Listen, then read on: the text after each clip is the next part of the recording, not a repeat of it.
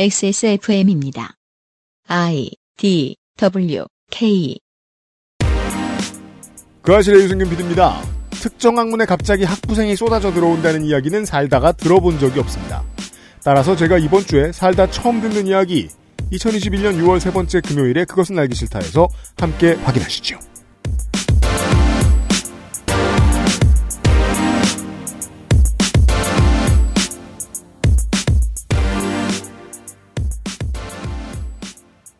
안녕들 하셨습니까? 그것은 알기 싫다 금요일 순서입니다. 418회고요.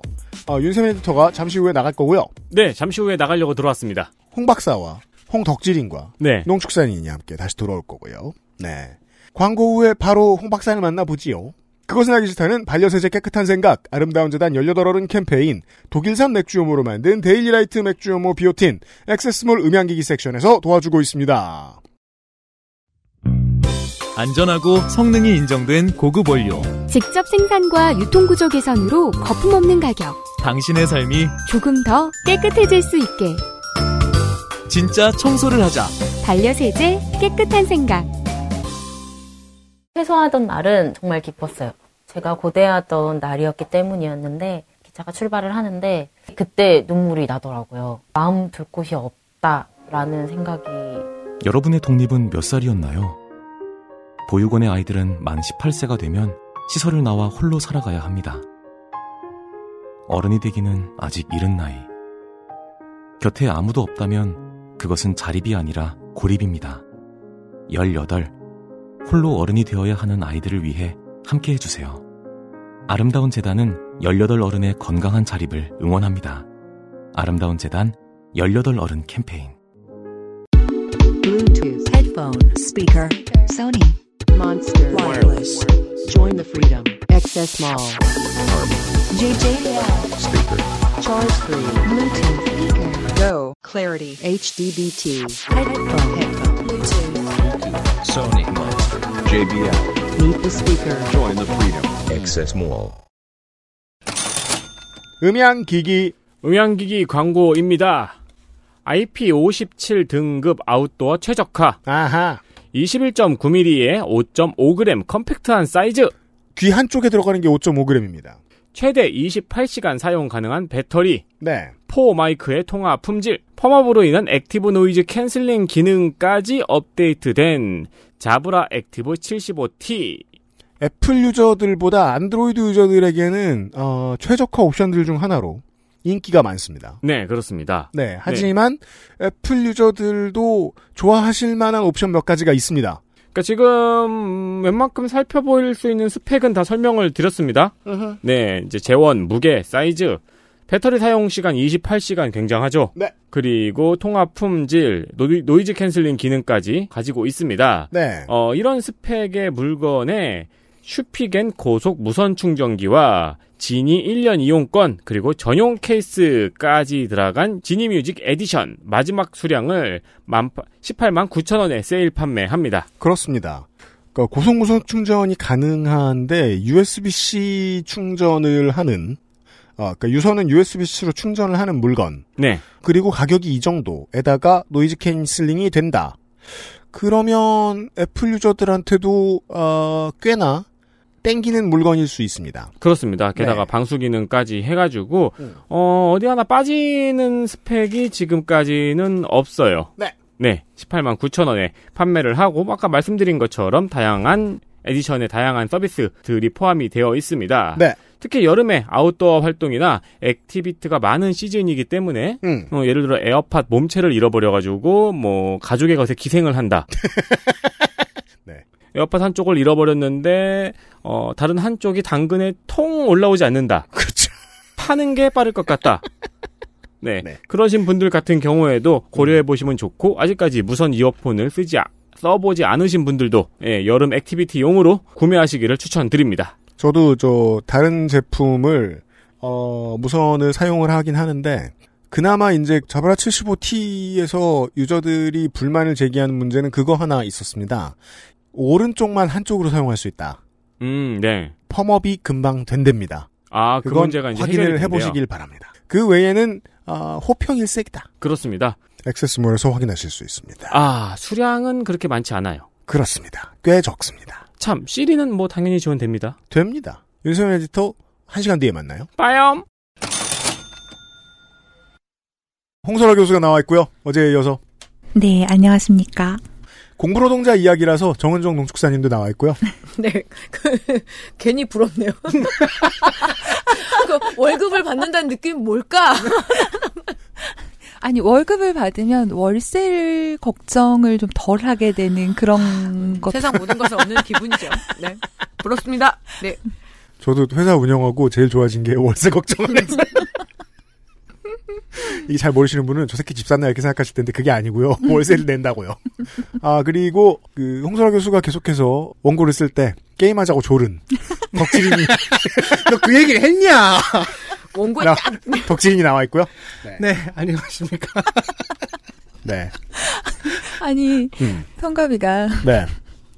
박사 끝났다고. 제가 네. 사실은 박사 끝나면 하고 싶은 것들이 있잖아요. 네. 그걸 그 얘기 얘기했거든요. 어, 그 중에 하나가 게임이었어요. 네. 그래서 제가 갖고 있는 계정 중 하나를 빌려줬어요. 심지어 계정을 줬어. 네. 그럼 모든 작년에. 걸다 준 건데? 음. 아, 작년에 갖고 있던 계정, 제가 안 쓰는 네. 계정을. 음. 하다 말았죠, 뭐. 그니까요. 근데 그 하다 말았다가 한 20시간 정도 되어갖고, 스트레이트로. 아, 맞다. 돈 줘야 돼, 진짜. 됐어, 안 줘도 돼. 와, 영원히 제가 느끼지 못할 거네요. 월급 받는 기분, 박사가 끝나면 무엇을 하고 싶어요? 두 개를 다 있어. 심지어 백신도 맞으시고. 나만 없어. 네. 홍 교수는 상상 못 해봤을 거예요. 누가 자기를 부러워하는 이런 제 경험. 경우의 눈빛을 계속 이렇게 쳐다보고 있어요. 그리고 지금 홍 교수라고 부르면서 약간 이를 안 물었어요.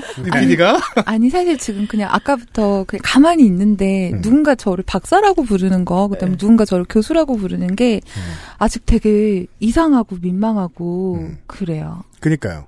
적응하지 않는 게 좋을 것 같다는 생각도 들어요. 적응이 안. 돼. 이거 어. 갖고 놀리겠다는 아 거야. 근데 홍 박사는 적응할 것 같은 게 음. 석사라고 부를 때마다 화냈거든. 화 내가 괜히 언제 못? 참겠다 이거 아니야? 아니 네. 화를 낸 게 아니. 그거는 형이 석사를 썩크, 썩사처럼 이렇게 아, 발음해서 그렇고. 유 유석. 어, SUCK로 네. 갖고 발음해서 그렇고. 아닌데 박사를 받았을 때 저 부모님이 해남에 사세요. 그렇죠. 아빠가 이제 현수막을 걸겠다며. 누구누구의 뭐 인형. 이러면서. 이 사람은 무남동료예요. 누구 누구의 딸 뭐. 엄마가 막 너무 부끄러워하면서 이 동네 우리 아는 사람도 없는데 왜 그러냐. 그래서다. 그렇죠. 아, 근데 그렇죠. 농촌에 가면 그 박사마을이라는 데가 꽤 있어요. 박사만. 그게 뭐야? 아, 진짜 지역에 네. 박사들이 많이 나와서 마을이 아. 박사마을이고. 아? 춘천, 춘천 가다 보면 박사마을 있고, 그 다음에 저기 임실 쪽인가 어디가 박사마을이 있는데, 거기에서 나, 뭐 특산물이 뭐 엿이에요, 엿. 박사엿. 아. 그래가지고, 그, 엿, 그 청취자분들 아실 거예요. 그래서 그 엿을 팔면 입시 때 굉장히 인기가 아 그렇구나. 박사엿이 있다니까요? 천재인데? 아, 해남에도 박사 마을이 생길 수 있어요. 그렇죠. 한 명 때문에? 우리는 지난 시간에 프랑스의 양아치들은 다양한 언어를 구사할 수 있다. 음. 그리고 그것을 들은 프랑스의 범생들이 한국학을 지원하기 시작했다. 그리고 그 양쪽 리그에서 한국어가 일본어를 점점 제치고 있다. 어, 마크롱은 그 교원에다 돈을 쓰고 싶지 않았지만, 아, 매우 분노해하며 그냥 쓰고 있다, 한국학에. 어쩔 수 없었다. 이런 정도의 이야기를 들었습니다. 네. 내가 한 얘기가 맞아요. 이게 되게 저렴해졌다. 그게, 그게 저랑 저, 저 형이 손을 대면 이렇게 돼요. 자, 오늘의 이야기입니다. 지난 시간에 이제 한국학을 공부하는 학생들이 많아져서 그런 뭐랄까요 그 한국어를 배우는 실력도 굉장히 높아졌다라고까지. 네 음. 말씀을 드렸잖아요. 그래서 이 한국학과에서 학부 3년, 석사 과정 2년, 아 프랑스는 대학이 4년이 아니라 3년이고요. 음. 어, 석사 과정은 2년입니다. 이 네. 과정을 거친 학생들이 어, 어떤 수준에까지 이르냐면요. 음, 음, 그냥 한마디로 굉장합니다. 굉장하다. 물론 개인차는 있죠. 그러니까 총 5년 동안 외국어를 배웠을 때 우리가 어느 정도의 수준으로 그 외국어를 구사할 수 있는지를 한번 생각을 해보시면 대략 비교가 가능하실 텐데요. 음. 그러니까 저 같은 경우는 처음 프랑스를 갔을 때, 그러니까 2003년에 딱 5년째 배웠을, 그러니까 프랑스어를 배운 지 5년째 됐을 때였어요. 그때가. 음. 그때 저는 어땠냐면 머릿속에서 문장을 만들어야지 말이 나오는 거예요. 그래서 말이 너무너무 힘들었고 어려웠고 음. 그랬었는데 이 친구들은 정말 경이로워요. 5년 한 사람들이. 네. 그래서 제가 좀 어떤 글의 일부를 소개를 하고 싶어서 가지고 왔어요. 그리고 음. 이걸 소개하기 전에 그 학생한테 물어봤어요. 너가 쓴 그 과제로 제출한 글을 어 내가 좀 한국 음. 써봤더냐? 분들한테 어 소개를 시켜드리고 싶은데 괜찮겠니? 했더니 어, 그럼요. 저작권 엄밀한 거 보소. 음. 아 이제 참고로 이 친구는 이제 통번역 쪽을 하고 싶어 하는 친구고요. 음. 읽어봐 드리고 싶은데 네. 그 누구한테 진짜 잘 썼네요. 제가 읽을게요. 네. 네. 이게 제목인가요? 네. 센터에 드린. 네네네. 가정주부에서 독립적인 여성으로가 제목이에요. 뒤에 물음표가 있죠. 네. 1950년대부터 2020년까지 여성의 사회적 위치는 많이 변화해왔다. 예전에 한국 여성은 단순히 결혼을 해 남편에게 의존하는 수동적 존재였다. 1950년대부터 1980년대까지의 영화들을 살펴보면 당시 여성에게 결혼은 의무였다. 남편 없이 사는 여성은 진정한 여성이 아니라 부도덕적으로 보이는 경우가 많았다. 또한 결혼을 하게 되면 여성의 가정 내 역할은 가정을 보호하며 희생하는 역할이었다. 결혼을 해서 자식을 낳는 경우 자식의 교육을 맡고 가족에 대한 책임을 다하는 것이 당연한 것이었다. 가정 내에 가정 내에서 생긴 일에 대한 책임을 지는 것이나 자식의 교육은 모두 다 여성이 할 일이었다.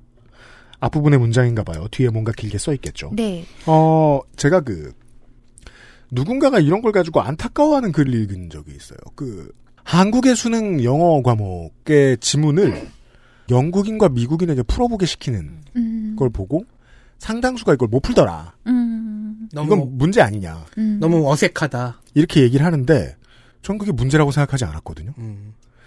네이티브의 평균 이상의 어휘력을 요구할 수도 있는 거예요. 음, 외국어. 교육이. 네네. 이분도 그쯤 되는 급이죠, 지금. 그러니까 지금 UMC가 읽어주신 이 부분은 제가 하나도 손을 안 댄 그 친구가 쓴 글이에요. 네.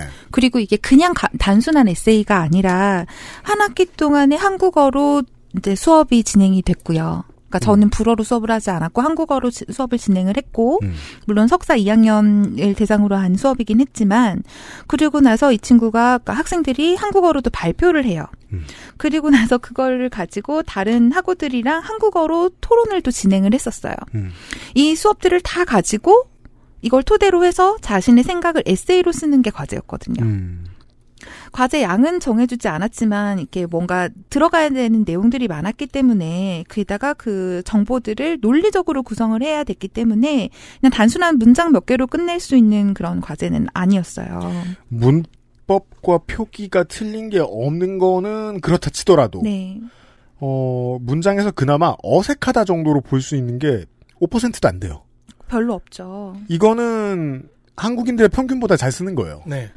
저는 그렇다고 생각해요. 제가 예. 시간 강사를 그만둔 이유 중에 하나가 그 학생들의 레포트 채점을 더 이상은 할 수가 없겠다.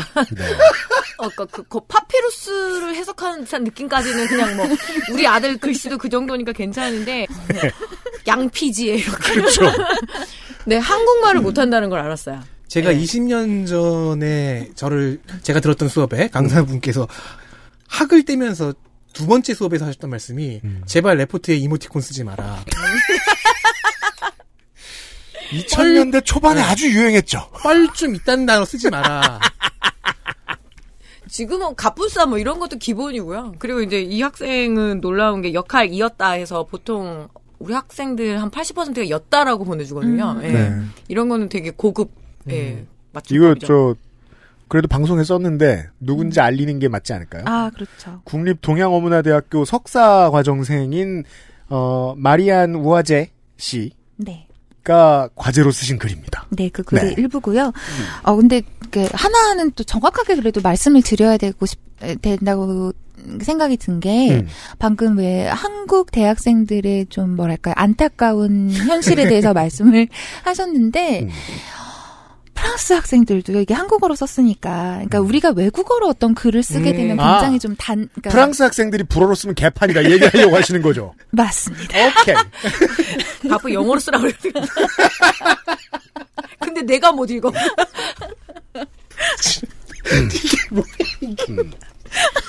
아, 나도 이거 갖고 올 걸 예시 듣게 되게 많은데. 어제 보면 저도 이제 그 시험지 의무 보관 기간이 5년이거든요. 네. 그 저는 학교를 그만뒀지만 갖고 있는데, 그러니까 굉장히란 말도 안 쓰고 되게 좋았다 이거 우리가 많이 쓰는데 되게도 왜 그 영덕 대게 있잖아요. 아, 이중으로? 그 제가 그거 맨날 캡쳐떠갖고 되게 좋았다. 대게는 좋지 왜? 크잖아. 여튼 네, 어쨌든 그런 문제는 사실 한국 비단 한국만의 음, 문제는 음. 아니다. 이거는 네. 말씀드려야 될 것 같아요. 네. 어, 이처럼 그 프랑스 내 한국학을 하는 한국어를 배우는 학생들의 수준이 굉장히 많이 올라갔다라고 말씀을 드릴 수 있고요. 음.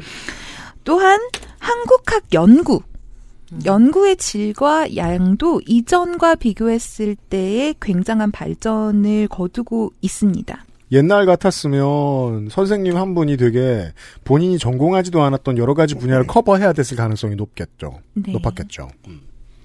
이제 프랑스에서 박사 논문을 쓰면 왜 한국에서도 이제 데이터베이스화 해가지고 그러니까 볼 수 있잖아요. 그러니까 음. 프랑스도 몇 년 전부터 그런 작업을 하고 있고 지금 그러니까 하고 했고 하고 있어요. 네. 아, 아직까지는 그럼 그게 완벽하게 시스템이 갖춰져. 나라들마다 뭐 늦건 빠르건 천천히 따라가고 있는 것 같아요. 한국은 네. 이건 굉장히 빨랐어요. 정말 네. 근데 너무 비싸요. 어, 근데 학교라는 플랫폼을 통하면 다 무료예요.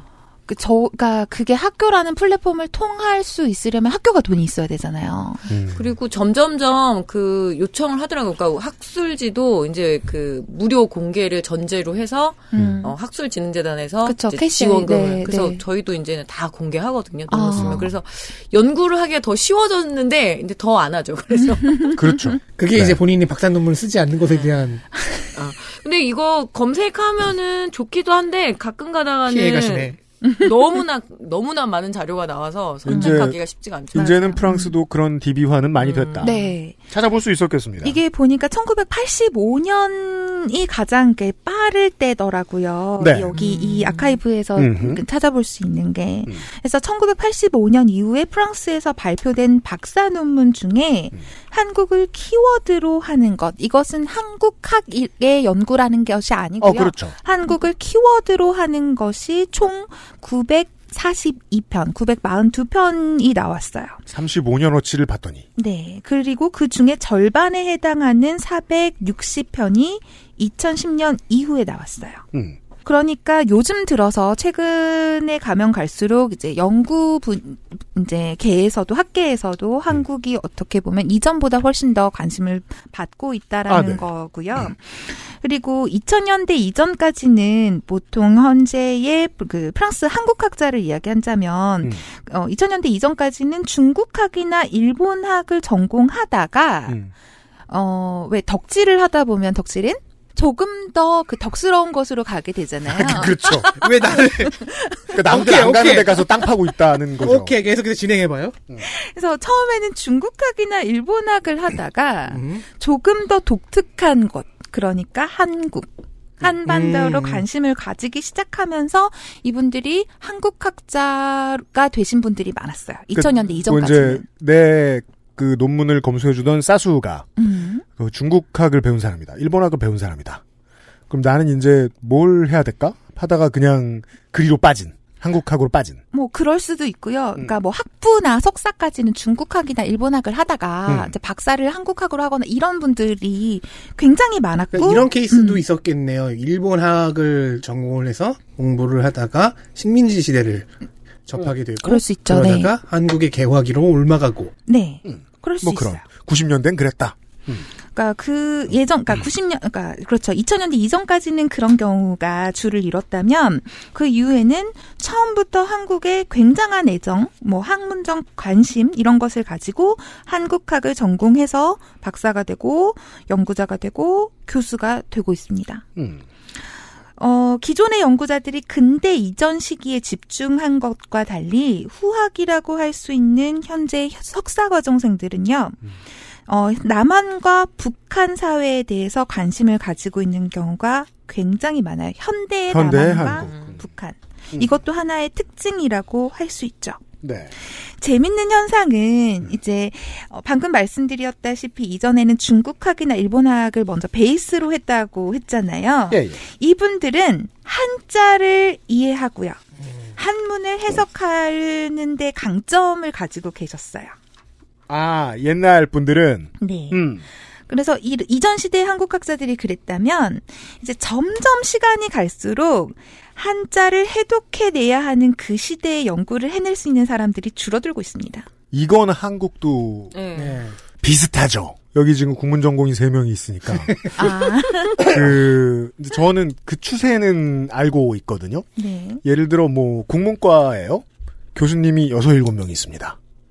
그 중에는 뭐 현대 소설 계시고 현대 시 계시고 그 외에는 국한 문학 관련된 것들이요. 고전. 고전 고전 문학들이 계세요. 근데 이분이 75을 먹었어. 은퇴를 해요. 그러면 그 다음에 똑같이 고전하는 분이 들어오는 게 아니고 2000년대에 영화 하던 분이 들어왔어요. 그리고 그 다음번에 또 고전하던 분이 나갔어. 그 다음에 또 현대문학 하는 분 들어옵니다. 네. 앞으로는 뭐 게임하는 분 들어올 거고. 음. 그 문학의 분야가 달라지면서 그랬거든요. 제가 그러니까 문학 전공하던 데에서는. 그래서- 그러면서 점점 더 국한 문학의 영역이 좁아져요. 그래서. 제가 기억하기로도 최근 제 기억이 아마 뭐 10년 전 기억이겠지만은 음. 국어화까지는 괜찮았어요. 현대문학과 국어화까지는 괜찮았는데 중세국어, 음. 국어 역사학과 그 고전 문학은 후임자 구하기가 너무 힘들었던 거예요. 네. 조교들과 교수들이. 음. 재밌는 게 한국 사회에서 이렇게 한자의 위상이 낮아질수록 해외 한국학계에서도 한자에 대한 충분한 지식을 갖춘 연구자 수의 주, 수가 줄어들고 있다라는 거죠. 그렇겠습니다. 예, 예. 네. 실제로 이건 제가 겪은 일인데 제가 박사과정을 할 때 그 저희 지도 교수님이 식민지 시기를 전공을 하시는 분이세요. 음. 이 선생님의 세미나를 들어야 했어요. 네. 그래서 들으러 갔는데 당시 동아일보 그러니까 식민지 시기에 동아일보 기사를 해석해야 하는데 음. 이제 한국학을 한 사람들은 어 이게 뭐지 하고 있어요. 그렇죠. 일본학이라 중국학을 전공한 학생들은 이해를 했어요. 이게 타일러 라쉬 씨가 얘기했던 그거 본인이 이제 어학당에서 음. 최상급자 코스 같은 걸 이제 배우고 있을 때 음. 분명히 실력은 내가 더 있는데 음. 처음 보는 단어의 뜻을 유추해내고 그걸 빠르게 받아들인 건 일본인과 중국인 학생들이 훨씬 빨랐다는 거예요. 근데 이게 그 트렌드에 대해서는 이제는 그 선악과 무관하게 음. 좋은 점도 나쁜 점도 아니고 인정할 수밖에 없는 게 한국은 한자 문화권에서 아주 빠르게 이탈하고 있어요. 네. 일본하고 그 점이 엄청나게 다르죠. 중국이랑 대만은 원산지니까 그렇다 치겠는데 한국은 정말 빠르게 이탈하고 있습니다. 한 분을 선택을 안 해요. 수능에서 2외 국어로 들어가 있거든요. 아, 당장 아, 예. 그래서 아- 안에 우리 애들도 몰라요. 외국어로 들어가 있어요. 2외 국, 그러니까 수능을 볼때 어. 2외 국어로 선택할 수 그렇죠. 있어요. 그 차이 한국어나 있죠. 중국어나 뭐 러시아나 거의 그 급으로 돼 버린 아이고야. 거죠. 예. 아. 그 점에서 이제 우리는 뭐 우리 세대들은 30년 전만 해도요 한자를 읽으면 그그 신문을 보면요 음. 한자 빼면 조사밖에 안 남는 시대를 살았잖아요. 음. 제가 그래서 엄청나게 빠른 속도로 벗어나고 있다고 말씀드린 거예요. 음. 예, 한자가 순식간에 사라졌어요 한국에서. 자기 이름 한자로 못 쓰는 학생들 되게 많아요. 음. 저는 예. 좋아했어요. 그왜 네. 한자 수업 시- 시험에 네 이름을 한자로 써라 이런 문제 있으면 아, 그러게요? 어이고 난 홍자만 쓰면 되니까. 어, 저 지금 그래서 까먹었나 다시 써봤어요. 쓸 수 있군. 아직. 그래도 제가 굉장히 많이 잘 읽는 편이거든요 한자를. 어, 한자 잘하잖아요, 갑자기. 근데 별로 강점이 점점 그러니까요. 퇴색되어가는 사회로. 근데 저, 저, 저도 한자를 잘 못해가지고, 그, 그 공부하는데 자료가 옛날 자료인데, 아, 꼭 선생님, 그 70년대 자료인데, 꼭 선생님들 중에 한자 쓰기를 굉장히 즐겨 하셨던 분이 있어요. 맞아요. 네. 이걸 나는 꼭 읽어야 되는데, 막 네이버 한자 사전 가갖고 막 마이부스로 이렇게 쓰고, 그러니까 그리고 있으려니까 미쳐버리겠는 거예요. 그래서 이거를 아빠한테 메일로 보냈지. 아빠, 살려줘. 네, 그때는 이제 엄마 아빠 사전을 활용하게 됩니다. 그건 뭐 박사도 비슷합니다. 네. 그래서 이 저희 지도 교수님이 보시기에는 우리가 너무 더맨더먼 거예요. 지도 교수가 보기엔 그렇죠. 네. 그렇죠. 그러니까 한국학 애들은 이게 한국어인데 뭐 읽지를 못하고 일본학이랑 중국학 애들은 이, 그러니까 이해는 하는데 이거를 이게 확실하게 뭔지는 모르고 모르고. 그렇죠. 그때 늙은 교수의 선택지는 두 가지죠. 윽박을 지르느냐, 아니면 내가 찌그러지느냐. 후자를 선택하셨고요. 그죠. 네. 좋은 분이었네. 점차 그 해당 시기를 안 하시더니 제가 기억하는 가장 최근에 이 선생님의 세미나는 모래시계를 모티브로 했어요. 그러니까 음. 굉장히 시대가 많이 올라왔죠. 그죠. 현대로 넘어가셨네요. 네. 그리고 음 여전히 소수이기는 하지만 예전에는 한국에서 석사 과정을 밟기 희망하는 한국 관련 전공 학부생들이 증가하고 있다라는 것도 주목할 만한 일입니다. 즉 어, 프랑스 학생이에요. 프랑스에서 학부를 나왔어요. 그럼 보통 프랑스에서 석사를 하게 되는데 한국으로 석사를 유학을 온다라는 말이에요. 음. 근데 이게 저, 저 학생, 제 학생들 중에서 그런 케이스가 좀 요즘에 굉장히 많이 늘고 나오고 있어서 있겠네요. 네. 네. 학생들한테 꼭 이런 이야기를 해요. 그러니까 좋은 생각인데 음. 이거는 좀 알고 갔으면 좋겠다. 어, 아직까지도 프랑스에서 한국의 대학에 하기가 별로 의미가 없다는 아, 사실은 그래요? 좀 그렇습니까? 알고 가라. 뭐 예를 들어서 이제 한국 사람이 한국 유학생이 프랑스, 그러니까 프랑, 한국 학생이 프랑스로 유학을 와요. 음. 만약에 이 사람이 이미 한국에서 학사를 땄어요. 그러니까 대학을 졸업했어요. 그럼 당연히 석사로 들어가고 싶을 거 네. 아니에요. 그런데 프랑스 대학에서는 이 한국의 학사를 딴, 음, 이 학생을 받으러 석사 과정에 들이지를 않아요. 아이고. 무려 1년이나 더 다녔는데 4학년을 마치고 왔는데 안 넣어준단 그러니까 말이야. 말이야? 그러니까. 잔인하다. 보통은 이제 프랑스 대학은 3년이니까 학부 2학년 아니면 3학년에 이렇게 넣어줄 테니 거기서부터 공부를 다시 시작해라. 왜 그런 디스어드밴티지가 생기죠? 이거는 이제 감히 말하자면 음. 우리가 학문적으로 너네 나라보다 낫다 이런 게 아. 있는 거죠. 시민주의적 네. 단점이기도 하네요. 그렇다고 보는 게 맞을 것 같아요. 네. 그래서 마찬가지로 한국 학생, 그러니까 한국뿐만 아니라, 그러니까 비유럽권이라면 좀, 그러니까 미국은 아마 그렇지 않을 거예요. 그러니까 미국 학생이라면. 네. 어쨌든 뭐 석사 학위가 있는 학생이라면 박사 과정으로 바로 들어가고 싶을 텐데 또 그것도 안 돼요. 그래서 보통 석사 2학년으로 입학 허가를 받게 되더라고요. 석사를 하겠다는 건 커리어를 공부를 좀 더 쌓아나가고 싶다는 건데 그러면 인생을 어느 정도 낭비할 수도 있게 되는 거고 돌아와서 인정을 받지 못하면 아, 그렇죠. 그러니까 다시, 그러니까 프랑스 학생이 만약에 한국에서 유학을 하고 싶다라고 하면 굉장한 이건 리스크죠. 왜냐면은 다시 프랑스로 돌아올 계획이 있다면 자기가 정말 돈 많이 들여서 게다가 한국 대학 엄청 비싸잖아요. 돈이 네. 그렇- 아. 그렇죠. 프랑스에서 인정받지 못할 학위를 그렇죠. 따기 위해 네. 대학에 목돈 써본 적이 없죠. 거기 집안들은 이게 무슨 소리야 하죠. 근데 그걸 다 그 리스크를 알면서도 자기는 한국에서 공부를 하고 싶다, 한국에 살고 싶다라고 하는 학생들이 굉장히 늘어나고 있다라는 아. 것도 하나의 특이할 점이에요. 이게 돈을 안 써보면 돈 무서운 줄 몰라요. 허허 그렇군요.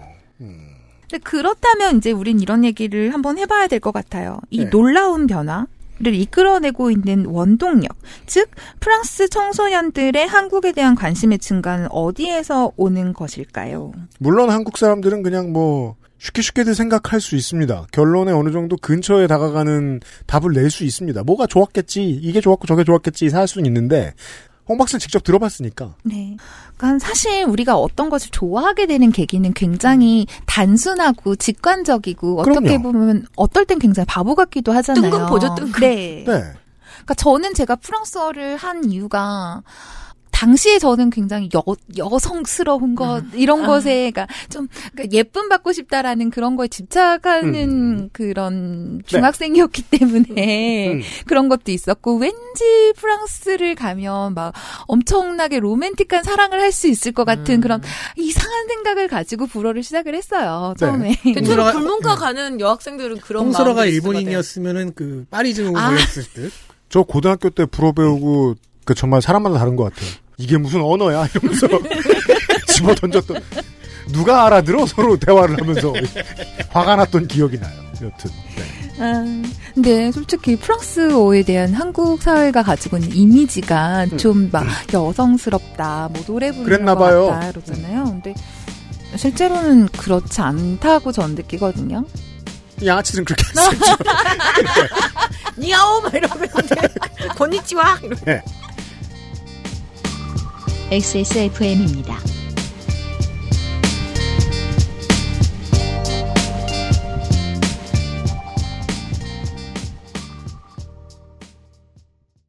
여보세요? 데일리라이트 맥주 효모 드셔보셨다고요? 네, 비슷한 다른 회사 제품도 먹어봤는데요. 분말이라 역하고 먹기가 많이 불편했거든요.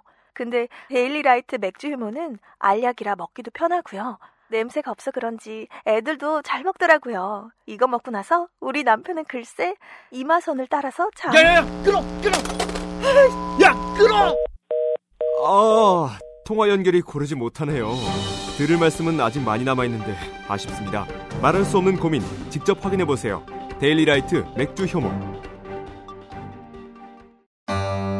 아우 세상에나. 누가 보면 여기가 참기름 공장인 줄 알겠네. 야 기름기 좀 봐. 프라이 할 때도 튀어. 나물만 볶아도 튀어. 아예 요리를 하지 말고 살아야 되는데. 난 또 왜 그리 손맛은 좋아가지고 삼겹살이라도 한번 먹었다는 후드에 쌓이는 기름 두 개가. 어우 맨날 청소해도 번득 내가 부지런한 걸로 어디 안 빠. 깔끔하게 청소되는 기분도 안 들고 이거 대체 어째야 돼? 다른 생각하지 마세요. 오직 깨끗한 생각. 기름 뗀 반려세제 클리친. Bluetooth headphone monster Sony Zabra wireless. Join the freedom. Excess Mall.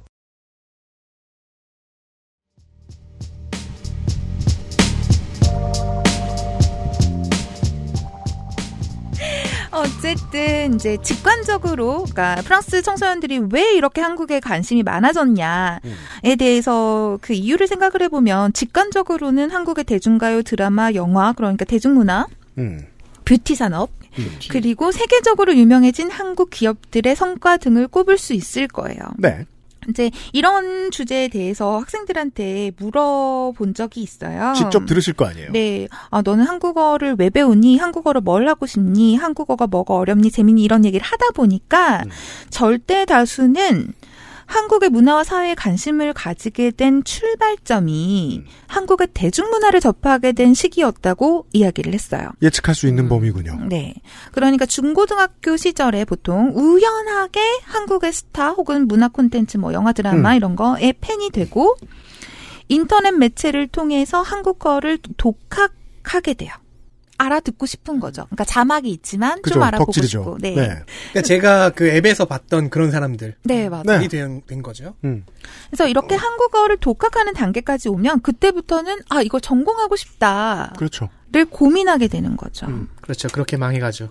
그런데 어 프랑스 청소년들 사이에서는 이런 한국의 대중문화가 음, 굉장히 좀 전반적으로 퍼져 있다면 음. 다른 세대 특히 이 청소년들의 부모님 세대들한테는 음. 그렇지가 않아요. 그, 그, 부모님 세대라고 하는 사람들은 말이에요. 음. 그 나이 또래들이라면 그들은 우리가 생각할 수 있는 그런 표현이 어울리는 사람들일 거예요. 1세계의 사람들이에요. 음, 예. 50대. 내 자식이 이걸 배운다는 게 그다지 기꺼이 받아들여지지 않을 가능성이 높아요. 아직 한국이라고 하면 남쪽 북쪽이 먼저 떠오르거나 아무것도 떠오르지 아무것도. 안 떠오르겠죠. 음. 그러니까 한국처럼 뭐 부모님이 자식들의 진로에 굉장히 절대적인 그런 영향력을 끼친다라고는 할 수 없지만 프랑스도 가족은 가족이니까요. 그쵸. 음. 아무래도 이제 부모님들은 너 그거 해서 돈뭐뭐 뭐 먹고 살겠니 이제 이런 그죠. 생각을 하시게 되는 거예요. 뭐 간단한 대화라도 하긴 할 거 아니에요. 전공 뭐 할 거냐 너 이제. 음, 음. 음. 그러면 이, 이 친구들은 이제 주- 고등학생들은 부모님을 설득해야 돼요. 자기가 한국어를 전공을 하려면. 그런데 이 부모님 세대들이 한국어를 어떻게 받아들이고 있냐면, 그러니까 방금 말씀하신 것처럼 보통 북한을 생각을 해요. 그래서 음. 뭐 프랑스는 시위의 나라니까 그러니까 시민들이 집회를 나가요. 음. 그래서 좀 이게 좀 가열이 돼요. 그러면 경찰이 퐁- 동원이 되고 그 공권력의 폭력이 표출이 돼요. 음. 그러면 어떤 시민이 TV 그 인터뷰에서 뭐라고 말하냐면 음. 여기가 북한이냐. 여기는 프랑스다. 음. 인권을 존중해라. 이런 얘기를 해요. 이럴 때나 등장하는 게 한국이란 말이죠. 그럼 마크롱은 억울하죠. 북한은 집회 안 해. 이렇게 말하고 싶겠지만. 네. 그러니까 어쨌든 한국이나 한국어를 전공하려고 하는 프랑스의 고등학생들은 소위 그거 공부해서 뭐 먹고 살래? 먹고는 살 수 있겠니? 이런 가족들의 압박을 마주하게 됩니다. 그 제가 한 10년 전쯤에 북미와 유럽에서만 서비스하는 MMORPG를 한 적이 있었거든요. 네. 거기 들어와서 아 나는 한국인이다. 음. 그리고 한국에서 이제 북미 서버로 지금 플레이를 하고 있다. 음. 라고 사람들한테 설명을 했더니 음. 제일 처음 들은 그 질문이 그거였어요. 뭐요? 너네 나라에 코끼리 있냐? 코끼리? 그래서 있겠지. 그래서 제가 했던 저- 그 우린 본 적 없지만 답변은 아, only in a Jew라고 했어요. 너 몇 살이냐 했더니 60세래요. 나이 예순이 되면은 다른 나라에 코끼리가 있는지 궁금한가 봐요. 그 영문 채팅이었지만은 그 분위기가 약간 느껴졌어요. 그 말이 딱 나왔을 때 주변에 다른 사람들이 당황하는 게 알고 보니까 그 길드에서 그 한 분만 굉장히 나이가 많고 나머지는 다 3, 40대였던 거예요. 그러니까 나이 많은 양인들은 그 아시아 국가들의 존재감에 대해서 별로 이해를 못한다. 그랬던 거죠. 정도를 생각할 네. 수 있겠고요. 좀만 젊었어도 그 북미 서버에서 놀고 있는 애들한테 나 한국 사람이다 그러면 욕부터 하죠. 나가 생태계 흐트리지 말고 이러면서 싫어하고 절, 절 자꾸 데리고 파티를 하려고 하는 두려워하고 혹은 우리 편으로 끌어들이려고 네. 하고 그렇겠지만 부모님 프랑스의 부모님들은 너 뭐 먹고 살래 걱정부터 한다. 그 러니까 이거를 이겨내야 돼요. 그, 하- 그 대학 입시에서 한국어, 한국학을 전공하는 학과에 지원을 하려면 설득을 하거나 음, 아니면 고집을 피워야죠. 음 그렇죠. 이게 또 프랑스 대학에 오- 에서 공부하는 학생들 중에는 프랑스의 옛 식민지였던 곳에서 오는 친구들도 있거든요. 음, 그 친구들이 또 한국어를 배워요. 음. 근데 이 친구들은 그 길이 더 험난해요. 일단 부모님들은 더 보수적이고 프랑스까지 보내서 공부를 시키는데 또 너의- 한국 어. 한국을 가겠다고 그건 어디 있는 화력을 나라야? 집중해서 보낸 건데. 그러- 맞아요. 돈 될 만한 걸 배워야지. 그러니까요. 예. 너 그거 해서 뭐 할래? 이런데도 이거를 설득을 시켜서 오는 학생들이 늘어나고 있다라는 거죠. 이게 먼 것도 아니고 말이에요. 한국에 어디 저저 강남의 노친네들이 어딘가에 모여 있습니다. 그러면 이분들은 본인들도 젊었을 때 아, 미국에서 살다가 온 사람들이에요. 집이 잘 나가면 이제 미국에 유학 보내서 그다음에 이제 들어와 가지고 종잣돈 모아서 아파트를 샀겠죠. 그런 사람들이 앉아 있어요. 한국인들의 경험도 그래요. 여기에서 화력을 몰아주면 어디 어, 사실상 뭔가 본국 같아 보이는 잘 나가는 나라로 갔단 말이에요. 알제리의 중산층이에요. 집에 애가 다섯 있어. 그 중에 공부 제일 잘하는 애. 파리로 보냈을 거예요. 근데 얘가 한국학을 하겠대. 그럼 부모님은 말릴 것이다. 그러니까요. 제가 아는 학생들 학생 중에 한 명이 딱 생각이 나는 친구가 있는데 음. 이 친구가 프랑스령 기아나에서 왔어요. 그러니까 아- 아이고. 아 마존 뭐그 네, 그쪽에서 왔어요. 근데 그 거긴 친, 진짜 공부 잘했나 보다. 아, 거긴 지금도 프랑스입니다. 네. 예. 그래서 그 친구는 원래는 의대 가고 싶지 않았는데 이제 가족이 너무 그러니까 음. 의대를 간 거예요. 그래서 의대에 다니던 1년이 자기의 삶에서 너무 지옥 같았다는 거예요. 진짜 안 맞으면 못하는 게 의학 같은 거잖아요. 네. 그래서 이 친구가 그래서 1년을 하고 버티다가 못해서 안 되겠다 그러고 가족들을 엄청나게 설득을 시켜서 어 국립 동양 어문학 더- 동양 어문화 대학교의 한국학과로 입학을 했어요. 음. 이 친구는 그게 너무 신나는 거죠. 아, 어, 슬프다. 그렇겠네요. 예. 특히나 프랑스처럼 아직도 해외 레종, 그러니까 해외령이 많은 데는 거기에 아이들은 음. 이게 또 보통 그 사회에서 소수로 밀리고 나면 살아야 되니까 공부 더 열심히 하잖아요. 보통 의대나 법대 가서 공부 열심히 하잖아요. 이런 친구들이 나 한국학 할래 이러면 그러니까 거기는요. 제 지금 제 친구가 거기로 거기 그 음, 기아나에서 음. 중학교 교사를 하고 있는데 중학생인데 글을 쓰고 읽을 줄을 모른다는 거예요. 음. 그래서 나폴레옹을 가르치는데 글 텍스트로 가르칠 수가 없으니까 시험에 뭐 나폴레옹 그림을 그려봐라. 이제 그렇게밖에 가르칠 수가 없더라는 거죠. 근데 그런 데서 공부를 굉장히 잘했으니까 의대를 갔겠죠. 음. 그러니까 그 친구가 한국학을 하겠다라고 설득하는 과정은 뭐 자세한 내용을 듣진 않았 지만 굉장히 어렸을 거라고 생각해요. 그러게 말이에요. 관리를 못할 거면 독립이나 시키든가. 참. 여튼. 네. 여튼간에 네. 여기에서 우리가 짐작할 수 있는 것은 프랑스 내에 한국에 대한 관심은 특정 세대, 즉 청소년 세대 안에서만 공유되고 있다는 것이죠. 아, 여러모로 중요한 표본입니다, 이건. 네. 이 문화를 하나의 문화를 공유하는 사회 구성원과 그렇지 않은 구성원이 명확하게 구분되니까 이거는 하위 문화의 하나로 이해해야 합니다. 아, 네. 그리고 하위 하위 문화 중에서도 세대 문화 혹은 청소년 문화라고 볼 수 있죠. 음. 그러니까 이전까지만 해도 정말 소수였어요. 그 소수의 청소년들이 공유하던 한국의 대중문화는 2010년대 들어와서 좀 더 이렇게 넓게 퍼지게 돼요. 특히 프랑스 내 인터넷망의 광범위한 설치와 소셜 네트워크의 일상화와 같이 보다 널리 퍼져나가기 시작합니다. 아, 10년대의 일이군요, 프랑스는 그게. 네. 네. 아, 저희 집에 네. 광랜이 들어왔어요? 이번에 들어온 거예요. 진짜. 아, 라로셸의 집에? 어. 내 집도 아닌데 울고 싶네요. 아니 그래서 저는 지금 한국에 들어와 있는데 프랑스에서 계속 전화가 와요. 광랜으로 바꿔라 바꿔라 이러면서. 근데 이 전화를 받으면 저도 국제 전화 요금이 나간단 말이에요. 근데 또 아이고. 이제 7시간 차이가 나니까 난 자고 싶은데 밤 11시에 막 전화가 와요. 뭐 전화를 계속 이렇게 그 뭐죠? 차단을 시켜 놓는데 그러면 또 다른 전화번호로 막 전화가 와요. 거의 그 자동 생성 네. 전화로 오죠. 그 상품권이나 자전거 준다 그러면 하세요. 근데 말이 그렇고 왠지 100메가 뭐 이럴 것 같아. 메가패스. 네, 100메가인데 막 겁나 빠르다 그러고. 예. 여튼. 아, 어쨌든. 그래서 2010년대에 들어서 인터넷망이 광범위하게 설치됐습니다. 실제로 이게 그 뭐 미래를 생각해 볼 수도 있겠는 게 지금은 이제 넷플릭스와 유튜브 음, 네. 두 개의 기- 큰 길이에요. 그 길을 따라서 어, 한국 아니라 전 세계 모든 사람들이 전 세계 모든 콘텐츠를 다 보고 있잖아요. 그렇죠. 우리도 이제 넷플릭스 이후에 그게 바뀐 체험을 하신 분들이 많을 거예요. 미국 드라마 말고 다른 드라마를 보시는 거예요. 음, 맞아요. 다른 언어 드라마. 이게 10년, 20년대에는 아마 계속해서 어, 케이팝 이후에 다른 나라 음악 혹은 다른 나라 영화, 다른 나라 드라마들이 전 세계에 센세이션을 일으키는 경우가 되게 많을 거예요. 첫 발을 한국 콘텐츠로 떼는 거라는 인상이 강해요, 저는. 아무튼 그 얘기를 하고 있어요.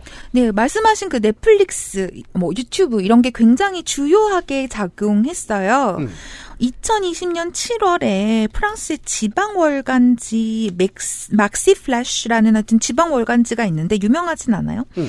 여기에서 2019년 프랑스 내 케이팝 팬의 수가 100만을 넘었다는 수치를 제시한 적이 있어요. 음. 근데 이게 뭐 얼마나 과학적인 뭐 통계 수치인지 모르겠지만 음. 그냥 대강 아 그럴 수도 있겠구나라는 생각이 들더라고요. 청소년의 뭐 열에 하나쯤 된다고 봐도 될 것 같기도 하고요. 그러니까 이 말은 어떤 거냐면 오늘날의 프랑스의 청소년들은 케이팝을 좋아하건 안 좋아하건 간에 케이팝이 뭔지 안다는 거죠. 열에 하나라는 건 말이에요. 길에 가다 밟힌다. 대도시에서 돌 던지면 누가 맞는다. 그 왜 고등학교 앞 문방구 맨 앞에 저는 이제 96년, 97년이라니까 문 앞에는 레오나르도 디카프리오 사진이 그 앞에 H.O.T. 물론 저 집 근처 여고였지만 그리고 H.O.T 사진 쪽. 그 옆에는 이거 아니 그 브래드 피트의 그 저기 낚싯줄 사진. 아 맞아. 흐르는 강물처럼 막. 네. 낚싯줄 그리고 사진. 괜히 아무도 안 봤지만 프랑스의 그랑블루. 그 레드, 예, 아. 그랑블루하고 그 저기 줄리에트 비노시 나온 거. 그렇게 소비되고 역시 좀 더 생생하군요. 그렇게 소비되고 있을 가능성이 높다. 이제 소수가 정말 덕질을 하는 그런 문화하고 음. 대다수가 알고 있는 그런 문화는 수용 문화 수용 양상 자체가 달라요. 맞아요, 맞아요. 이른바 야만의 시대라고 할 수 있는 제, 제국주의 시대 이후에 서구의 제3세계 문화 수용과 제3세계의 서구 문화 수용은 우선 그 모습이 굉장히 달랐죠. 그죠.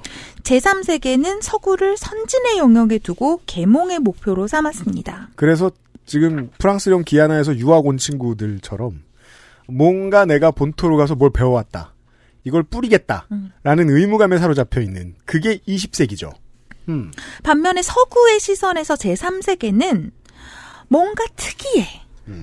그런 특이한 매력이 있는 미지의 세계였어요.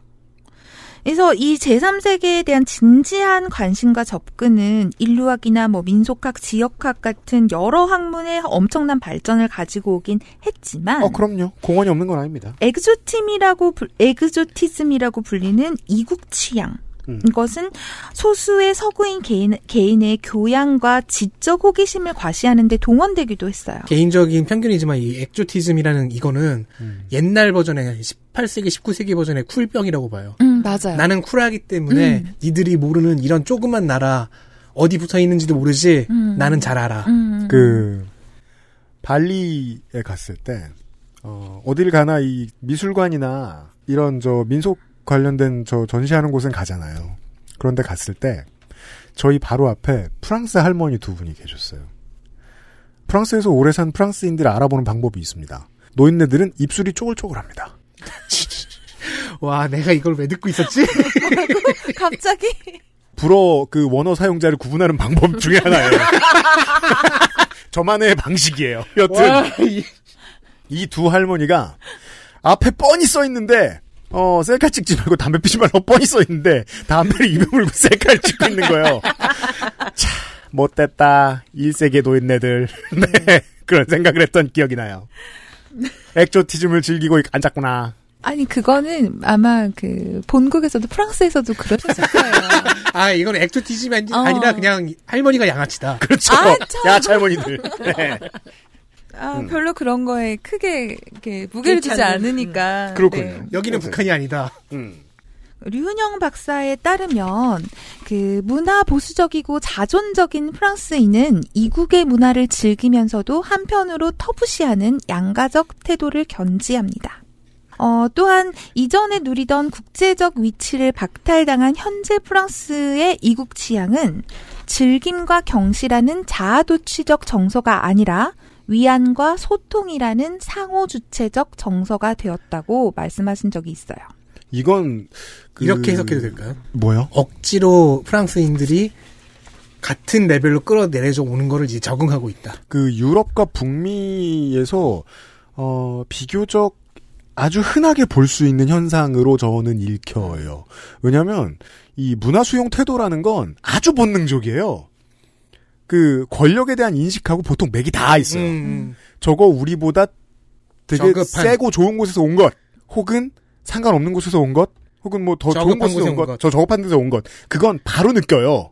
그 그래서 저 북미인들하고 그 서양 저 뭐냐 유럽인들이 태도가 달라졌다는 건 되게 쉽게 읽힙니다. 프랑스만의 일이 아닐 거예요. 소위 1세계라는 곳에 개념이 문화 조- 쪽에서 이제 붕괴되고 있는 그러니까 지금의 걸- 청소년들은 그 감이 없을 거예요. 예. 그러니까 실제로 점차 증가하고 있는 한국학 전공자 혹은 연구자의 수를 이렇게 감안해 보면 현재 프랑스 청소년들의 한국 대중문화 수용 양상은 물론 개개인마다 달라요. 하지만 적어도 더 이상 단순한 이국 취향에 머물러 있지는 않는 것으로 진단할 수 있습니다. 네. 그러니까 액조티즘이면은 보통 신기한 걸 자랑하고 싶으니까 그렇죠. 네. 그 나라 그 나라 그 문화가 중요한 게 아니라 음. 이거를 즐기는 쿨하고 멋진 나에 집중되어 있기 때문에 그렇죠. 그걸 즐기면서도 자랑하지만, 그러니까 경시하는 것이 좀 아래로 보는 것이 동시에 나타나는 거죠. 현지의 맥락 도 그랬죠. 파악할 필요가 없거든요. 그렇게 되면은 그냥 신기해 보이는 것만 갖고 오면 되니까. 근데 상호 주체적 정서가 되었다면은 그쪽의 맥락도 이해를 하고 그걸 우리 나는 어떻게 해석을 해야 될 것인가에도 생각이 닿게 되고요. 그렇죠. 그러니까 오늘날의 프랑스 청소년들이 한국을 바라볼 때는 그러니까 예전에 그냥 음 그거 신기해 이게 아니라 보다 진지하게 한국 문화 자체에 대해서 관심을 가지고 있는 것이죠. 음. 그러니까 사실 모든 학문이 그래요. 그런 것처럼 단순한 팬심으로는 양질의 학력 자본을 얻기가 쉽지는 않아요. 그럼요. 물론 팬심이 굉장한 동기부여가 될 수는 있어요. 음. 네, 그래서 산증인이 접니다. 네, 그럼요. 요즘은 이제 미국 코믹스를 연구한 사회학자들의 논문까지 찾아 읽게 되더라고요. 음. 그러니까 저 제가 가르쳤던 이제 학생 중에 어떤 친구는 어 그게 아마 세븐틴이었던 것 같아요. 세븐틴? 세븐틴이라고 배우 그, 그 있어요. 아이돌 네. 그룹이죠. 그러니까 아니 근데 저도 사실 아이돌 밴드를 잘, 그룹을 잘 모르는데 이름은 나- 이름은 나도 들어봤다. 아, 알아, 알아, 다. 집에 스무 살짜리 딸이 있으니까 네. 아. 세븐틴 그리고 스트레이 키즈라고 아. 있는데 아, 제가 예, 예. 자꾸 스트레이트 키즈라고 그래가지고 어찌나 욕을 먹었는지. 네. 아니 저는 근데 잘 모르는데 학생들이 너무 잘 알니까 네. 그 음. 친구들이랑 소통을 하려면 모를 수가 없는 거예요. 음. 거의 연습생 시절부터 외국인 팬들의 팬덤이 생긴다고 하더라고요. 어, 네. 그래서 어떤 제 제가 가르치던 그 친구는 이 세븐틴의 프랑스 내 무슨 팬클럽 같은 하여튼 그런 조직이 있는데 거기서 굉장히 중요한 직책을 맡고 있대요. 음. 대외 협력 부장 이런 거. 아, 그런 거예요, 맞아요. 한국말 할 줄 알고 프랑스말 할 줄 아니까. 아니면 무력 부장. 음. 그러니까 물론 이게 굉장한 도- 동기부여가 되겠지만 하, 학교에서 가르치는 그 커리큘럼을 봤을 때 학문 자체의 재미를 느끼지 않고서는 이걸 계속해서 어, 공부를 하기는 쉽지 않거든요. 네. 다만 잊어서는 안 되는 사실은 이러한 엄청난 양적 질적 증가에도 불구하고 한, 어, 프랑스 사회에서 한국 문화는 그냥 하나의 하위 문화예요. 뭐 당연합니다. 음. 여전히 프랑스에 있어서 한국은 지리적으로도 문화적으로도 먼 나라이고요. 뭐 굉장한 열정이나 흥분으로 한국학 전공자가 된 프랑스의 젊은이들은 대학을 졸업할 때가 되면 이제 고민을 해요. 그렇죠. 진로가 너무 협소하거든요. 한국어 배웠어요. 한국 사회 배웠어요. 계속 팬클럽 무력부장 할 수는 없거든요. 그것도 직업이 있어야지. 이제 어마무시한 한국학 및 한국어과 학부 입학 지원자 수에 비해서 관련 석사 과정에 지원하는 학생들은 물론 그 수가 늘고 있는 건 사실이에요. 음. 근데 아직도 굉장히 적어요. 음. 그리고 아 그 한국 같은 경우는 그 불문과의 뭔가 세태랄까 그런 거를 말씀하셨는데 음. 석사 과정은 한 명 한 명도 없는 학교가 굉장히 많대요. 아. 석사생들이 그런 거에 비하면 사실은 네, 한, 어, 저희가 한국학을 하는 친구들은 굉장히 많은 거는 비교는 불가한 것 같기는 해요. 근데 또 고려해야 되는 사실이 뭐냐면 프랑스가 지금 약간 학력 인플레로 가고 있는 수순을 밟고 밟고 있거든요. 그렇습니까? 예, 그러니까 학부 졸업장만으로는 직업을 얻는 게 쉽지가 않아요. 거의 불가능해요. 아. 음, 어, 이것도 이제 어서와 한국은 처음이지. 그러네요. 그러니까 왜 한국은 좀 취준 을 네, 길게 하잖아요. 음. 어, 프랑스에서는 석사 과정으로 진급을 합니다. 이게 음. 거의 일반적이에요. 음, 음, 음. 이제 그런 그런 그러니까 석사 과정에 지원하는 학생들이 그러니까 한국학 혹은 한국어 관련한 석사 과정에 지원하는 학생들이 그렇게 많지는 않다. 그러니까 학부에 지원할 때랑 비교했을 때 그렇게 많지 않다라는 것은 이것을 전공한 학부에서 전공한 학생들이 이제 미래를 현실적으로 고민하기 시작할 거 아니에요. 이제 마지막 학년이 되면. 네. 그때 이들은 아 우리가 내가 배운 이 한국에 대한 지식만으로는 내 미래를 설계하기는 좀 어렵겠구나라고 판단하고 있, 있다는 걸 보여주는 거죠. 그 석사까지 갈 필요는 별로 없고 그걸 간다고 내가 뭐 무슨 부귀 영화를 누려 학부만 졸업해도 뭐 충분히 그러니까. 석사는 다른 공부를 해야겠다라는 그죠. 거죠. 그래서 압도적인 다수가 학부를 졸업한 후에는 보다 실용적인 분야라고 할까요? 뭐 경영이나 무역 뭐 이런 쪽으로 진로를 바꿔요. 아하. 그러니까 물론 뭐 갑자기 뭐 음, 한국어를 했는데 의대 간다 이거는 아니고 이렇게 완전히 길을 비트는 건 아니고 베이스로 한국이랑 이렇게 연결되는 그 길을 끊지는 않아요. 음. 그래서 뭐 국제무역이나 국제문화교류 이쪽을 하는 친구들이 많기는 하지만 음. 그 친구들의 얘기를 들어보면 석사에 가서는 한국어를 다 까먹었어요. 어떡하죠, 선생님? 이렇게 되는 거죠. 어, 맨 처음에 계획은 아 내가 한국어를 음. 학부에서 했고 이제 석사를 무역으로 하면 대한국 무역에 종사할 음. 수 있겠지. 근데 석사 가서는 음. 아, 안녕하세요. 그럼 그만큼 이렇게 프랑스와 한국의 교역 규모가 받쳐주지 않는다라는 그렇죠. 얘기네요. 네. 그런 부분도 있고요. 뭐 음. 그러게 말입니다. 그래서 처음에 그 제가 프랑스에서 한국어 강사로 시작 이제 일을 하기 시작을 했으니까 이, 어, 일을 시작했으니까요. 그때는 저도 잘 몰라서 어, 한국 사람들이 영어를 너무 잘해서 우리 학생들이 한국어를 배워도 써먹을 데가 없다. 이게 좀 불만이긴 했었어요. 네. 근데 이제 지금은 조금 다르게 보는 것이 학생들이 한국어를 배워 한국어를 배웠지만 한국 언어만 배운 게 아니잖아요. 이 한국이란 사회의 음, 문화적인 배경, 역사적인 아, 그렇죠. 배경, 어, 뭐 음. 정치적인 이런 흐름 같은 것들, 이런 다양한 지식들이 그들의 미래에 있어서 물론 그들이 어떤 미래를 선택할지는 모르겠지만 분명히 도움이 될 수 있다고 생각은 합니다. 매우 저도 그렇게 생각합니다. 네. 그리고 또 좀 희망적인 이야기를 해보자면 음. 현재로서는 프랑스 내 한국 문화가 하나의 하위 문화에 불과하지만 음. 미래의 어떤 지점 그러니까 지금의 청소년 혹은 20대 청년들이 사회의 요직을 차지하는 나이가 되었을 때 음. 그 지점에서는 이 프랑스에서의 한국이 현 어, 한국의 위상은 현재와는 다를 것이다 라는 생각을 하게 되죠. 네. 이렇게 배우고 그게 덕질이 됐든 어떤 계기가 됐든 어릴 때 심어놓은 무언가가 커리어에 나중에 묻어요 사람들의.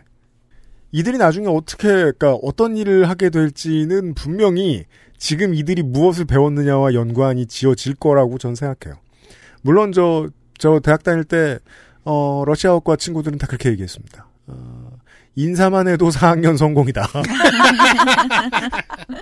그렇지만 안 그런 사람도 있었을 거예요. 예, 배운 걸로 뭘 해먹는 사람들이 분명히 있었을 거라고요. 제 주변에는 프랑스어를 잘 하는 분들이 항상 절실한 데가 뭐냐면 특히 농민 운동 영역에서는 음. 이게 이제 국제 연대가 많고 근데 그 아프리카에 가서 무슨 이렇게 국제 회의를 한다거나 이러면 그러니까 프랑스 식민지였잖아요. 네네. 그럼 이 운동의 맥락도 알아야 되고 프랑스어도 잘해야 되고 음. 한국어도 잘해야 되는 전문가가 너무 없는 거예요. 음. 그래서 항상 허덕허덕 돼요. 음. 예. 그러니까 사실 그러니까 어떤 뭐 우리가 불어과든 뭐 한국어과든 음, 처음 생각할 때는 그냥 언어를 배우는 거에 초점을 맞추는 경우가 많지만 결국은 그 사람의 문화적인 사, 사회 문화적인 지평이 넓어지고 관점이 넓어지는 거라서 이런 사람들은 분명 사회에서 굉장히 필요하거든요. 음. 음, 아, 그럼요. 그런데 이런 부분이 좀 강가되는 측면이 좀 있지 않나라는 생각은 학부 교육에서 예 쉽게 그 구체화시키는 게 쉽지가 않으니까요. 예. 그, 그, 이제, 언어를 배우는 태도들이 보통 다 그 점에서 비슷, 비슷합니다. 교육으로만 배울 때는 내 문화의 관점에서 언어를 보려 그러니까 교육이 안 되죠. 굳이 이 단어가 왜 필요하지? 음. 굳이 왜 이렇게 표현하지? 그 한국어로 설명시킬 수, 한국어와 일본어로 설명시키기 힘든 이유가 그거잖아요. 아니, 저, 존칭이 왜 이렇게 복잡하지? 예. 조사는 왜 이러며, 문장 순서는 어쩌다 이렇게 됐을까? 어른에게 쓰는 말과 아이에게 쓰는 말이 왜 이런 점에서 다를까? 결국은 문화를 배우지 않고서는 답이 안 나오는데 학부생의 입장에서는 그럼 이 문화를 배운 다음에 나중에 뭘 하지? 음. 근데 나중에 뭔가를 할 때 분명히 그런 다른 관점을 가지고 있는 사람은 다른 이야기를 할 수 있게 되거든요. 그게 뭔지는 모르지만. 한류가 가지고 온 인류에게 가지고 온 재미있는 점들은 앞으로도 계속해서 스- 새롭게 관찰되겠지만 어 제가 새로 왔던 건 팬 문화거든요. 케이팝은 음악으로만 퍼지지 않았어요. 네. 팬덤으로 퍼졌어요. 왜냐하면 팬덤이 복제됐거든요, 사실상 나라마다. 이게 아까 우리 저 잠깐 저 농수산이 얘기해 준 거하고 똑같잖아요. 이게 저 연습생일 때부터 기초 우량주 투자하듯이 네. 키우는 재미? 팬덤 그- 미리 네. 바닥에 진짜. 깔아놓는 거 이런 것도 다 90년대 한국에서 꾸준히 개발돼 온 거거든요. 그걸 똑같이 하더라고요. 2000년대면은요. 어, 그 시절에 유행하던 그 랩 가사에는 프랑스 브랜드가 많이 들어가 있었습니다. 음. 사치 하면 프랑스 물건을 아. 생각하니까. 예. 그건요, 식민지 시기의 신문 광고에도 보면 그래요. 뭐, 향락, 사치, 뭐, 이렇게 화장품 광고인데, 프랑스 인형의 아름다움. 이게 근데 이, 이, 이 화장품이 지금의 파운데이션 같은 거였어요. 그리고 이게 프랑스 제품도 아니고, 그게 아마 일본 제품이었을 거예요. 근데 광고는 프랑스 인형의 아름다움 이렇게 나오더라고요. 군. 어, 맞아요. 아니 2000년대 힙합의 히트곡들은 다 미국 사람이 쓴 미국 노래일 거 아니에요. 아, 근데 그렇죠. 입는 것도 프랑스 거, 음. 술도 프랑스 거. 근데 요즘 미국 노래 가사 보면 한국 얘기를 그렇게 많이 합니다. 좋은 얘기 안 나올 것 같아. 아니 아니 뭐 예를 들어 카디비가 자기 인스타에서 한국 음식 먹는 거 올린다든가 음. 한국 브랜드를 살짝 쓴다든가 폰은 삼성을 써야 부자인 것 같고 가사에 써요. 굳이 자랑해요. 삼성, LG, 기아 같은 단어들이 자꾸 이제 랩 가사에 나오고 그러니까 쿠바지에가 삼성이 되는 과정. 예. 학계에서는 이렇게 경험하고 있습니다. 네. 아, 이런 그 뭔가 대단한 얘기 같지만 홍 박사 사는 이야기. 그러니까 자신의 일자리가 어떻게 확보되었는가. 그렇죠. 예, 맞습니다. 아니, 그 덕에. 내가 어떻게 예, 28명 중에 하나가 되었는가. 아, 정말.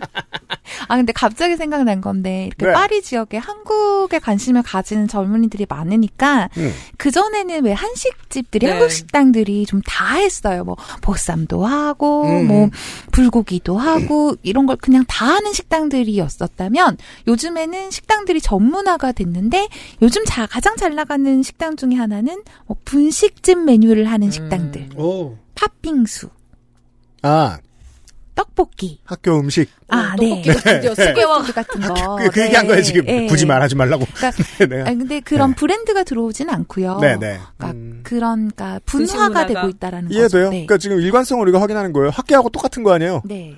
그 주인장이 늘어나니까 아, 주력 메뉴를 정할 수 있잖아요. 음. 네. 이런 변화에 대한 이야기였습니다. 그 변화의 와중에 아 일자리를 얻게 돼요. 그렇죠. 한 정규직 박사가. 월세 걱정을 안 하고 아, 개를 키우고 그럼요. 제가 어릴 때 부의 상징이었거든요. 개를 키워? 이 새끼 잘 나가네. 예. 차도 사셨대잖아요. 아, 아니 살 거라고. 아, 살 거라고. 아까 막그 아니 근데 그것은 차가 없으면 살 수 없는 곳이기 때문에 타운하우스군요. 멀리. 저희 같은 서민들이 접근 못하게. 네, 아주 부러움을 가득 사면서. 아, 물론. 나, 한테 왜 그러지? 그러니까 물론 다들? 그 제가 저 지금 홍소라 교수의 집을 본 적이 없기 때문에 네. 자세히는 못 말하겠지만 그것도 이것만큼 적어도 이것만큼 분명히 말할 수 있어요. 옛날에 비해 훨씬 잘 사는. 아니 나는 저희 개가 제일 부러워요. 왜요? 하루에 산책 세 번 해주고 아. 재택근무 하니까요. 네. 수영장 막 이렇게 만들어주고 그랬거든요. 그럼 걔한테 물어봐야지. 아 그럴란나? 네, 나중에 그러다가 석사생들한테 아무것도 안 물어보고 석사생들이 지 좋아하는 줄 안다? 그렇게 늙으면 안 돼요? 명심하겠습니다. 홍 교수 곧 또 봐요. 안녕히 계세요. 저희도 물러가겠습니다. 네, 감사합니다. 부러움에 쩔어가지고. 아니. 좋았어. XSFM입니다.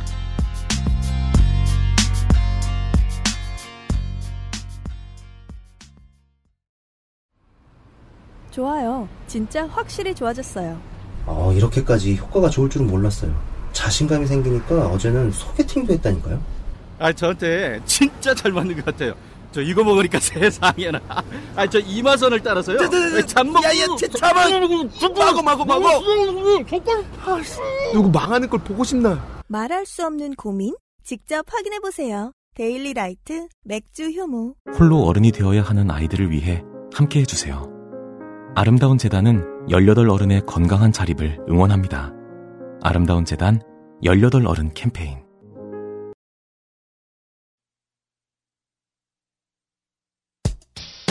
어, 이번 주 평일에 한국학에 대한 얘기를 하면서 G7 정상회담의 결과에 대해서 전혀 보도를 못 받으신 한국 국민들에게 다른 형태로 비슷한 메시지를 한번 내보았습니다.